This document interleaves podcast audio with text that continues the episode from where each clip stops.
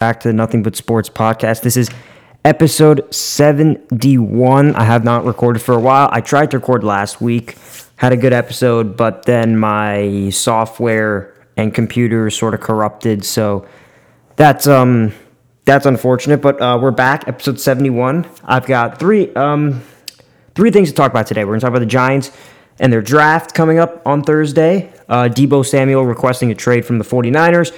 And then we're going to look at the NBA playoffs. I did a whole prediction episode last week that never got out. But um, let's start with the Giants drafting. So the Giants have the fifth and seventh overall pick in the draft, and they have a lot of options here. Um, the Giants need a lot of help. they need a lot of help. They need help everywhere you can think of. They need pass rushing. They need offensive line help. They need help in the secondary. But the main thing that the Giants, in my opinion, need to sort out is the offensive line. We've been saying it for six or seven, eight plus years now at this point. They have consistently been bottom in the league when it comes to pass protecting, all that stuff, giving up sacks. So they need an offensive offensive line help. And being have two picks in the top 10, I am not opposed to taking two offensive linemen if we really need to because there's a lot of good offensive linemen in this draft. The big one I'm looking at, as I'm hoping he can fall to us with the uh, with the fifth pick, is Evan Neal. Now he might go number three because uh, I think Aidan Hutchinson and Walker are locked in at one and two. So I think three would be a likely spot he could land. But I would love to get Evan Neal. Um, after that, uh, Ikem Ekwonu, I would love him as one. Charles Cross is another option. Or if we want to go pass rush, Kayvon Thibodeaux is another very good option. But for me, the number one dude that I want is Evan Neal, all right, from Alabama, offensive lineman, right tackle. Uh, he can he's versatile because he played, I, I believe he played left tackle in his other two years. So on the case that Andrew Thomas gets injured like he did last year, they can slot him over to the left tackle position. Now he won't be as great at left tackle because right tackle is his natural position, but he can at least slide over and give you some help and wait for Andrew Thomas to get back. But Evan Neal is probably the most polished prospect in my mind when it comes to pass blocking and run blocking. I think Ikem Ekwonu is much better is better in the run blocking department. They call him Mr. Pancake for a reason because he's just brutal, but he does need but he's not as good in the passing game uh, as Evan Neal is. So I'd like Evan Neal because he's more balanced in both categories and also he's very good in a zone scheme, in a zone scheme blocking, and that's what I expect the Giants to run because Brian Daboll like to run a lot of zone offense in running schemes when he was in Buffalo. So I assume he's going to be bringing that policy to New York. So that's why I'd love to have Evan Neal in there, kind of make the most instant impact. If he's gone by that time, by that time, Ekwonu's an option. People have thrown out Charles Cross's name. Um, my only concern with Charles Cross is he uh, he's a little slow off off step. He tends to get beat. Uh, um, he's a little slow off step. He's he has a tough time uh, when it comes to reading the gaps, when it comes to uh, run blocking. But he can certainly be. He's definitely going to need a lot more development uh, than the uh, um, than the other two. But I think he's the uh, best third option because he also might have trouble fitting in with an NFL sort of zone scheme. He might have problem with the power rushers coming at him, and there's certainly a lot of power rushers in the NFL. So and then, of course, you have Kayvon Thibodeaux, edge rusher, sort of has that somewhat game wrecker kind of feel to him. I would love to get him if possible. But again, for me, the Giants can only start to look at other positions once they've sorted out the offensive line. This offensive line needs help. Uh, I've now heard they it needs desperate help. Evan Neal, Ekwonu, Charles Cross, along with a couple guys like Andrew Thomas, they made some signings in free agency, that can help at least shore up the offensive line so it's at least average. I think the Giants would hope for an average to at least below average offensive line, you know, because they're all the way near the bottom almost every single year. Uh, they need improvements in all area in the O line. So O line is the number one priority. Get one of those three offensive linemen. If not, and if they do that, then they can somewhat go out and explore and get someone like a free safety or a cornerback or Kayvon Thibodeaux, a rusher, just just something to help. the Giants really need a lot of help. Uh, I think anything will be an improvement. Question is, as long as we don't do something stupid and take a cornerback with number five when there's offensive lineman on the board, that would be pretty annoying. But um, yeah, it's pretty simple. Offensive lineman, first thing, then you go out and explore. Let's move on. Deebo Samuel. he wants out. He wants out of San Francisco. Uh, Rap, uh, Rapoport has come out and said that it's not about the money now. He just wants out. He wants to be traded. He doesn't want the Niners to make an offer because he wants to be traded. Kind of surprising, but at the same time, sort of not surprising if that makes sense. Uh, here's why. Listen, I mean, the main consensus is going around is that Deebo Samuel is sick of the way he's being utilized. He doesn't want to be utilized as a hybrid running back option. He wants to be in his nat his set position, which is a wide receiver. He wants to be in his position that he's trained in, which is a wide receiver. And I can't really blame him for that. All those idiots who are calling him a selfish diva. Now, has he had conversations with Kyle? if he went directly to Kyle Shanahan and said, "Hey Kyle, I don't want to be in the backfield anymore," and Kyle kept putting him in the backfield, that's another issue, but we don't know that. I'm maybe assuming. Now, if he didn't communicate with Kyle Shanahan, then that could be a different story. But, I mean, here's the thing you have to look at why he doesn't want to be there. Number one, I mean, it's way longevity. It's way easier to get injured as a running back than it is a wide receiver. Okay, he, he had a groin issue. He missed one to two weeks the season before. He was banged up in and out, so he's had some injury problems. He doesn't want to aggravate those by going to have to play a hybrid role because not only are you putting your bo- body through a lot when you're running routes as a wide receiver, he's also on top of that now putting his body a lot when uh, putting his body through a lot when he's just running headfirst headfirst into D line tackles. I mean, look at look at the NFC divisional game. I mean, he got injured halfway through, missed one to two weeks with a groin injury. So I can understand him. I mean, and also, let's say he doesn't, he plays one year with the uh, 49ers, and then all of a sudden he gets hurt. And they put him in the backfield too much. He gets injured, and then all of a sudden, no team wants to make him a huge money offer. He's just a lot of, he just lost a lot of money. So, so if you look at it from that aspect, I mean, yeah, you can see why he's he's frustrated. If he doesn't want to play, uh, if he doesn't want to play running back, that that's fine with it. Now, where would he be traded to? That's more interesting.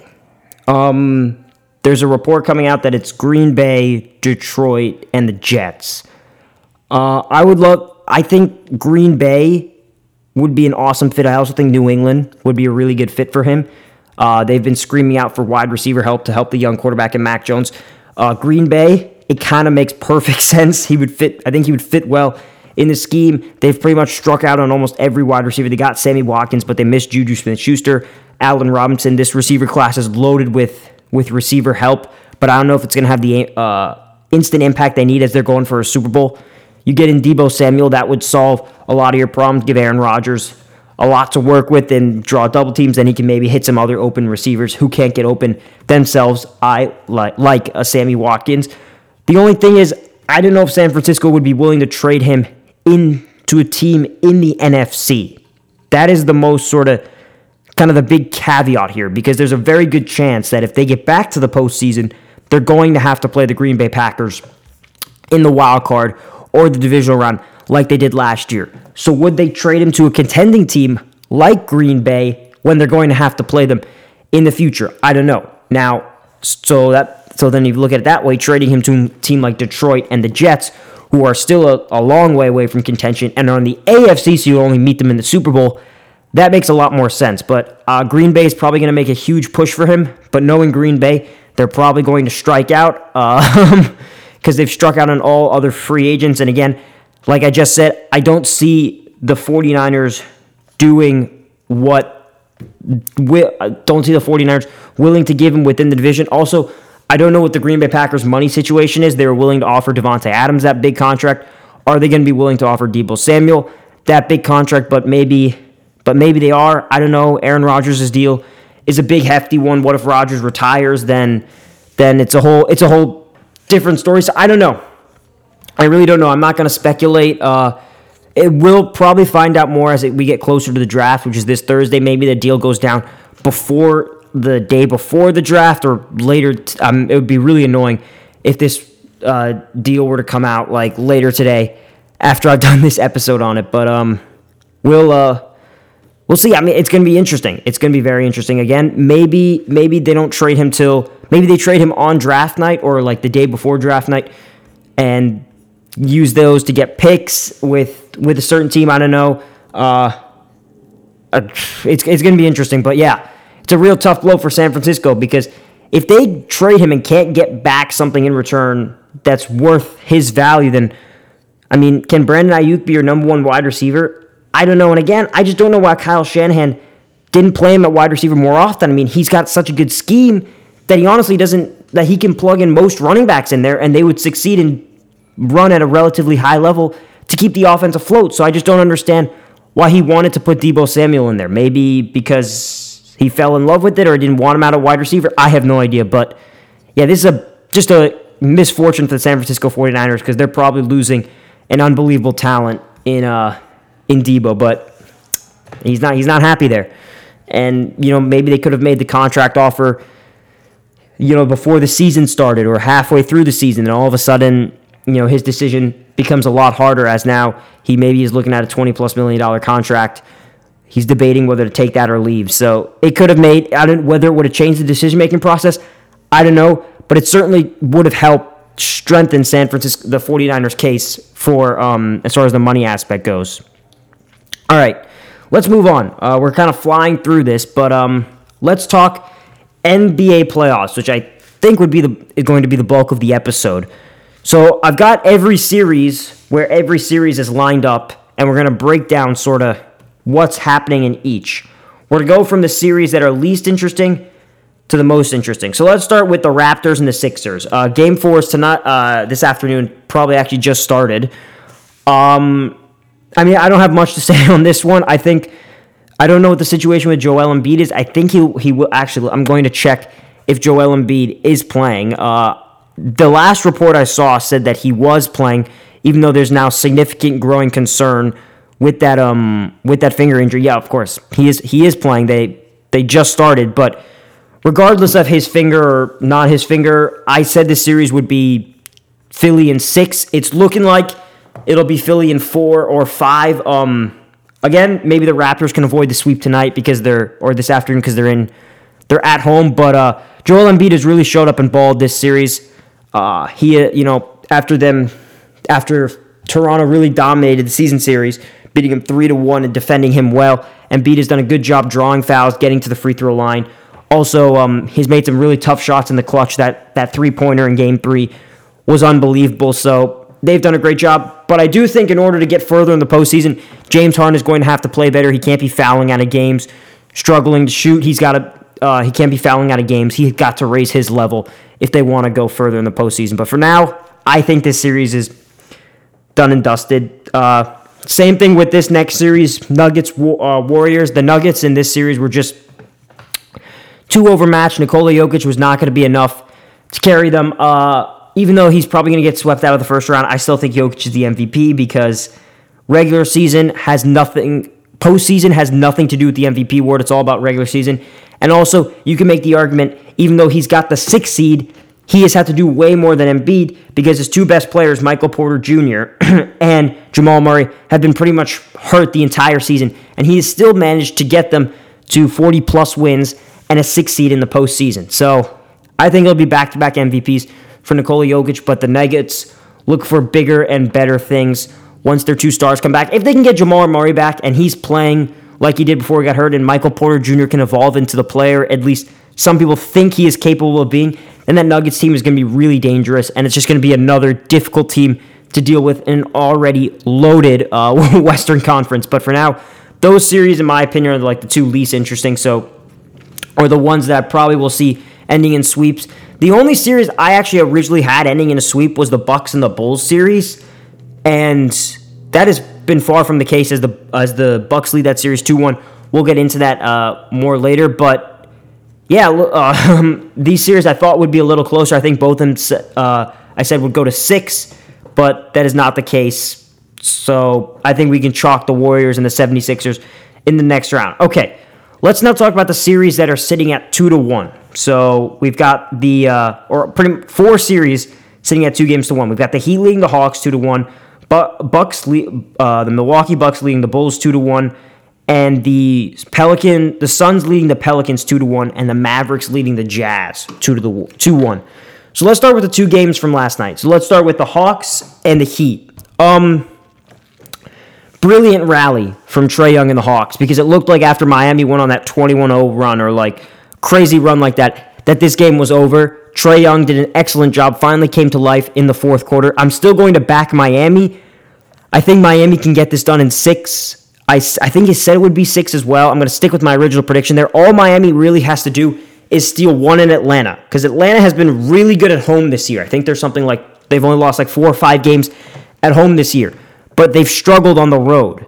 So the thing is, the problem of that in the postseason is when you're the lower seed, you have to try and find a way to win on the road because if you just win all your home games, you're still going to lose the series four to three because the Heat are going to get that extra home game. So Miami has so eh, the pressure is really on Atlanta to try and steal one in Miami because but if I feel like the Heat steal, you know, the next game, game 4 in Atlanta, I think that series 3-1 then Miami having two home games, it would be really tough to see the um to see the Hawks coming through and win. Also, we have to talk about Kyle Lowry did leave the game early with an injury. His status for game 4 is up in the air, but I assume he will be ready for game 5. So, again, game four is going to be a big opportunity. But the, the problem is, it's it's when when you have a great coach like Erik Spoelstra, he knows how to game plan for games without their big stars. The Heat have had some uh, some games where they haven't had their big stars play, but a coach like Spoelstra is able to draw up a game plan that is still good enough for a team to win, even when they don't have a player like Kyle Lowry. Now, they can't do that when the player gets hurt midway through the game. It's extremely tough to it's extremely tough to do that. So that's why you see, you know, when a player gets hurt halfway through the game, the team starts to struggle because then the game plan has to change on the fly. But now that Spo has a couple days to adjust, I think they're going to be okay and find a way through the series. Very similar to what I said in the Suns and the uh, Pelican series, which I'll again talk about in a little bit, when when uh, Devin Booker went down with the injury. So I'm still going to stick with my guns here in the Heat. But like I said, Atlanta is no typical six seed. All right, this team just came off the conference finals last year. You've got a guy who's proven he can play in hostile environments and perform at the big moments in Trae Young. You've got shooters all around with Kevin Huerter and Bogdanovich. You've got your your your a physical guy down low with insane athleticism in John Collins. So it's it's a very good team. It is a very good team. Definitely not an eighth seed worthy team. They, they've had some injuries down, but they did a good job getting through the play-in game, surviving that, and now they're here. But I still think the depth of Miami with Jimmy Butler, Bam Adebayo, and um, and Tyler Herro coming off the bench is going to be enough to get this done. But again, very interesting series here. All right, now the next one. Stick, stick in the Eastern Conference.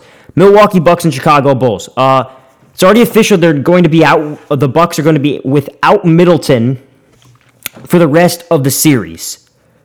So it's the, the, the team that the Bucks got right now. They're not going to get any help. Uh, I don't think Khris Middleton. You know that that's the team they've got for at least this series. But I was going to say, oh man, that's surprising. You know, I mean, or oh man, this could be extremely interesting, and it still obviously can be interesting. But then if you look at last night, the Bulls get blown off the court, lose by 30. The Bucks hold, them to 81 points, and another thing I liked about the Bucks is Giannis Antetokounmpo in these three games hasn't really gone super crazy. He hasn't gone for a 40 plus, 30 plus point game. He's had 28. You know, last night he only had 18. He took 12 shots. But you look at the depth, Pat, uh, Pat, um, Grayson Allen gave him 20. Cheap shot Allen gave him 22 off the bench. Pat, Pat Connaughton gave him 11 off the bench. 33 bench points in a postseason game. That's pretty good. You combine that with they put three of their five starters in double digit points. Jrue Holiday, I think, had 18. Bobby Portis had 18. Giannis Antetokounmpo had 19 and you play good defense, that's enough to win a game in the first round of a series. Can the that's a, that's good enough. So I think just because the Bucks have the experience and they've got those big guys down low who can who can grab boards, get extra shots, I think they're going to be fine. And the Chicago Bulls team again, it's the first year of this core. They're relatively new. They haven't played in the postseason for a while. It's going to be tough for them to get this done. And the main reason is also I don't think they can play consistent enough defense to stop this Milwaukee Bucks team. I think the Bucks can play consistent enough defense to limit tough, tough, make it really tough on guys like DeMar DeRozan to shoot and, and make buckets down the stretch. But I just don't feel like the Bulls can reciprocate that for the Bucks. That's why I've still got the Bucks pulling this out. This is not going to be a sweep like I thought it would be. But again, I think if the Bucks, I think the Bucks will probably win game win game four, and maybe they'll win the series in six, but maybe five. I don't know. But I've still got Milwaukee pulling through here. Okay, next one. Pelicans and the Suns. So the Suns survived last night. Pelicans had a lead late, but Chris Paul pretty much took over. And um, this is what I was saying. Monty Williams found adjustments, and other guys stepped up now that they're not going to have Devin Booker. They're not going to have him for game four. I don't know if they're going to have him for the rest of the series, but I think Chris Paul's leadership is going to be enough. DeAndre Ayton, people forget about how good he is because we get lost in the sauce with Devin Booker and CP3. Ayton is still there. He's still a monster on the boards. He, he is still a monster on the boards and can give you 30 and not and he, when he's motivated, he can give you an efficient 30 like he did last night. And Chris Paul's leadership. Chris Paul, if you look at that game down the stretch, Chris Paul just said, "All right, everyone, get the hell out the way. It's time for me to take over." He's so crafty. He knows how to get what he wants where he wants it. He knows how to get the matchup and he knows how to get to that elbow jumper and that mid-range jumper that's falling away from the top of the key that's unstoppable that you that you just have to hope he misses because he's so locked in on the mid range. He knows how to do all that. Also, 15 assists last night, zero turnovers. That'll help you a lot. If you can't, if you give the Pelicans, Pelicans turnovers and you can let them run and gun with guys like CJ McCollum and Brandon Ingram who can make big shots, then you can find yourself in trouble. But all in all, the Suns' depth is going to be enough. I definitely do think the Pelicans can take another game, but I have the Phoenix Suns going through again. I don't see any upsets coming from these series. All right, next 2 1 series, the last 2 1 series, or sorry, there's another 2 1 series, Memphis as well. We're going to talk about that. But first, let's talk Jazz Mavericks. Oh boy, oh boy, are the Utah Jazz in some serious trouble. Down two games to one, with Luka Doncic has not touched the floor, and he's there's growing optimism that he's going to play later today, but it'll be on a minutes restriction. But here's the thing: he's on a minutes restriction. It doesn't matter. They have the Jazz, the the Mavs have now won two games without Luka Doncic. They've let the Jazz have let Jalen Brunson go absolutely insane. Their role players have stepped up. Maxi Kleber came up big in the game too. Um, it's the same story with the Utah Jazz every single season. This team on paper is supposed to be should be so much better than they're actually playing. Donovan Mitchell, Rudy Gobert, uh, Mike Conley, you know Jordan Clarkson off the bench. They should be so much better than what they're playing in. And I don't know what the hell has happened to Rudy Gobert. He is being out physical by Maxi Kleber. He is just not. Uh, do they need to bench Gobert, honestly? I mean, I don't know. Quin Snyder's probably going to get the can if they lose this series. Really, the only one who has come up come to play this series is Donovan Mitchell. Royce O'Neale hit the big shot in game one, but besides that, it's pretty much been all, all Donovan Mitchell. He's been the only one that has come to play. And that's been the case for him in his entire postseason. If you look at it, even in the bubble series, I look back at that game seven, he was the only one that came to play. Everyone else kind of shit the bed. And that's happening again. And I don't know what to do. I mean, I don't know what why people are surprised. The Utah Jazz do this every year. They had the series tied 2 to 2 against the Clippers. No Kawhi Leonard, no Paul George. They lose both games 5 and 6 or no, sorry, no Kawhi Leonard at least, and they lose games five and six because they let Tre- uh, Terance Mann go for 35 points in game six, and they completely capitulate and blow a huge double digit lead in that game. And if you look at it even in the regular season, the reason I picked the Mavs to win this series is they were just bl- they just blew so many leads. They blew a 20 plus lead to Golden State without Steph Curry, and they've just blown so many double digit leads. I don't know what to think. Uh, for a guy that supposedly should be in the defensive year of the cat, uh, a former defensive player of the three-time defensive player of the year, Rudy Gobert. He looks pretty shit. Not gonna lie. He needs to figure out his act. Someone besides Donovan Mitchell needs to step up, or this series could really be over in five games. Like, um, um, they have to win tonight. Tonight's a must-win, especially with Luka probably going to be on a full playing schedule in Game Five and going forward. It's to be tough for them being down three-one and Luka coming back to win three consecutive games. I don't think they can do it, but Classic Utah Jazz, eh? Speaking of capitulation and collapse, let's talk about the Grizzlies and the Timberwolves. I think last night was the end of the series. I know people are saying, whoa, whoa, whoa, it's only 2 1, but how the hell do the Timberwolves, how in the world do you blow a 26 point lead and a 23 point lead in the same game. How does that happen? You had a 26 point lead. Grizzlies cut it down all the way to six at halftime. You get back up by like 23 or 24 points, like at the near the end of the third quarter, and in the fourth quarter, you get and you not only do you lose, you lose the game on your home floor by nine. It's not even close in the end, and you get outscored in the fourth quarter, 37 to 12. You score thir- 12 points in the second quarter and the fourth quarter. 71 points the other two quarters combined, 24 in the third and the in the second and the fourth quarter. How does that happen? Do you know how, like, full credit to the Memphis Grizzlies? They're an extremely deep team. They did it when Ja Morant wasn't even playing well. Ja Morant had a really bad game. That triple double is like an inefficient triple double because he shot 5 of 18, had 7 turnovers to go along with his 10 assists. So it wasn't even like an efficient triple double. He just didn't play well, but everyone else came to play, and that shows you. They, didn't, they even benched Steven Adams and they were able to get it done. That just shows you how deep Memphis runs. They need to play better. Ja needs to play better if they want to go further because the Warriors have the bench to match them. But we're not talking about that right now. But let's talk about the Timberwolves. Bruh. I, I Karl Anthony Towns, my what was that? Karl Anthony Towns went three of four in the game. He took four shots. You were the right now probably the best player on this team. We can make the argument. And here's the thing: if Karl Anthony Towns can't get going early, he's just a no-show for the entirety of the game. Like he doesn't know how to turn it on for a quarter. He has to get it to a good start to play. And how long has he been in the league? You'd think he'd learn how to do it. He is a fake tough guy. All right, he is tremendous talent. Seven footer, won the three point contest, can shoot the ball, put it on the deck, put it on the deck, run you over, overpower you at the rim, give you hell when he has that fire, but he rarely shows you that fire. I don't know what the deal is with it. He needs to play better. And then his post game press conference is really eke me. Oh, I need to go drink some wine and forget about it.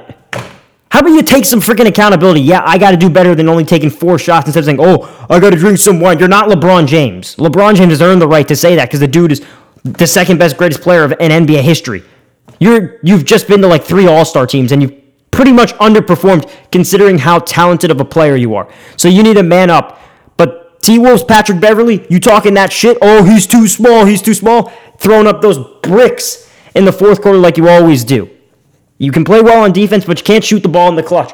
Three pointer, brick, brick, brick, brick. I think he went like two of eight in the fourth quarter or some, something like that. They're hot and cold with the three. You know, Anthony Edwards is a great player, doesn't have the consistent enough three right now. They're in trouble after blowing that lead. We're going to see if they can bounce back. Memphis has got to play better, but I think they've got this series on lock because of it, because of what happened in that uh, in that game three. That was one of the worst capitula- blown leads I've seen in a while.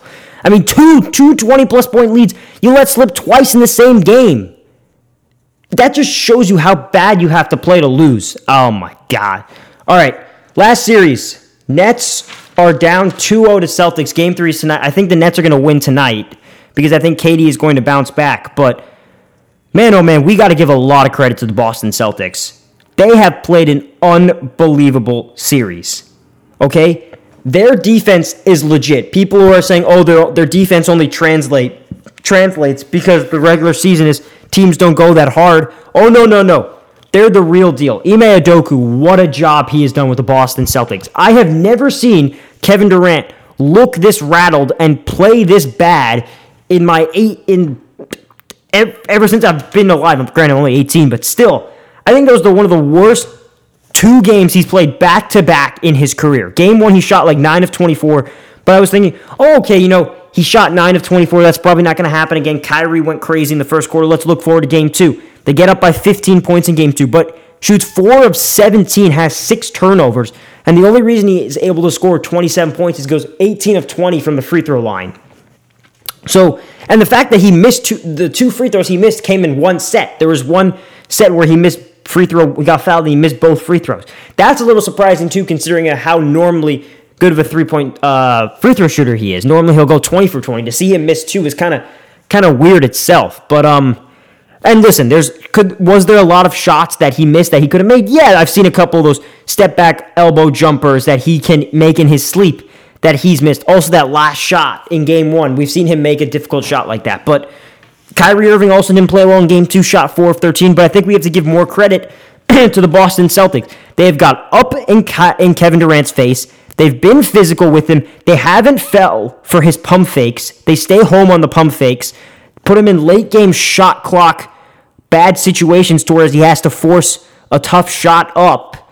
And they've been disciplined with it. I mean, yeah, they got they had 28 fouls, but that's because the referees were calling the game pretty soft compared to game one. So they've done a really good job. We have to give them a lot of credit. I think KD can figure it out, but it's going to be really tough to beat this Celtics team now that they've won both at home. They're they're 40 and 1 when they win go up 2-0. It's going to be tough. Um, Kyrie has not done himself any favors by you know flipping off the Boston crowd, stamping on the logo because you just lost both two at home. But I think they can prevail and win Game Three. But it's going to be tough. It's going to be really tough. And the thing is, I've been hearing from Nets fans is, well, we'll we'll be better when Ben Simmons comes back. And the argument for that is, yes, I guess because he can take Jayson Tatum, so Kevin Durant has a little more le- steam left in the legs.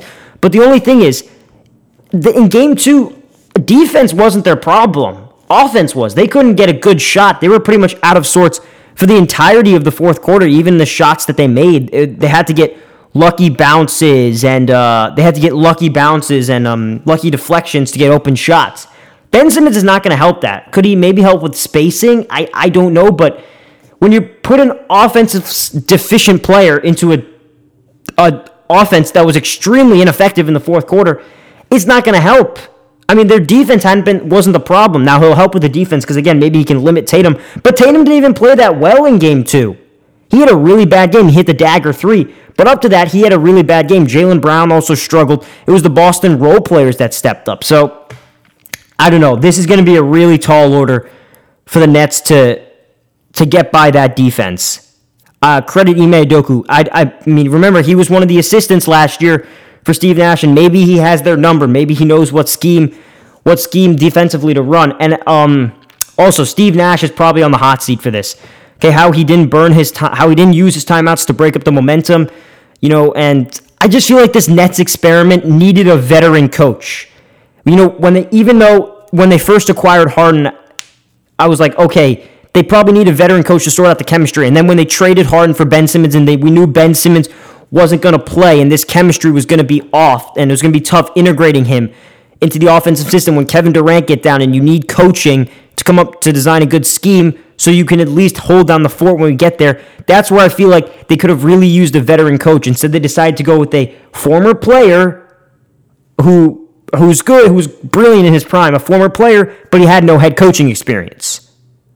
So they really, I, I feel like someone like a Mike D'Antoni would have been a lot better just because he has veteran presence and he's been in these big playoff games where Steve Nash is relatively new to this. He was only there last year. So I, I just felt like this experiment would have been a lot easier and a lot better, and they could have been in a much better situation if they didn't have that 10 game losing streak, if they had hired a coach with some experience up to that point. Because if they didn't have that 10 game losing streak, they wouldn't have had to play accelerated minutes to get through the play in game, and you wouldn't find yourself playing Boston in the first round. If they had gone up against a team like, I don't know, maybe Toronto, maybe if they found themselves playing Philadelphia or Toronto, I'd maybe make make their chances better. And again, the chemistry would have been a lot better. But again, I thought a veteran coach was needed in this situation. So anyway, that is going to do it for uh, for this week's episode. Thank you guys so much for listening. Hopefully, I can post this because it doesn't get uh, this doesn't get corrupted. But yeah, thank you guys for listening, and I will hopefully record again next week.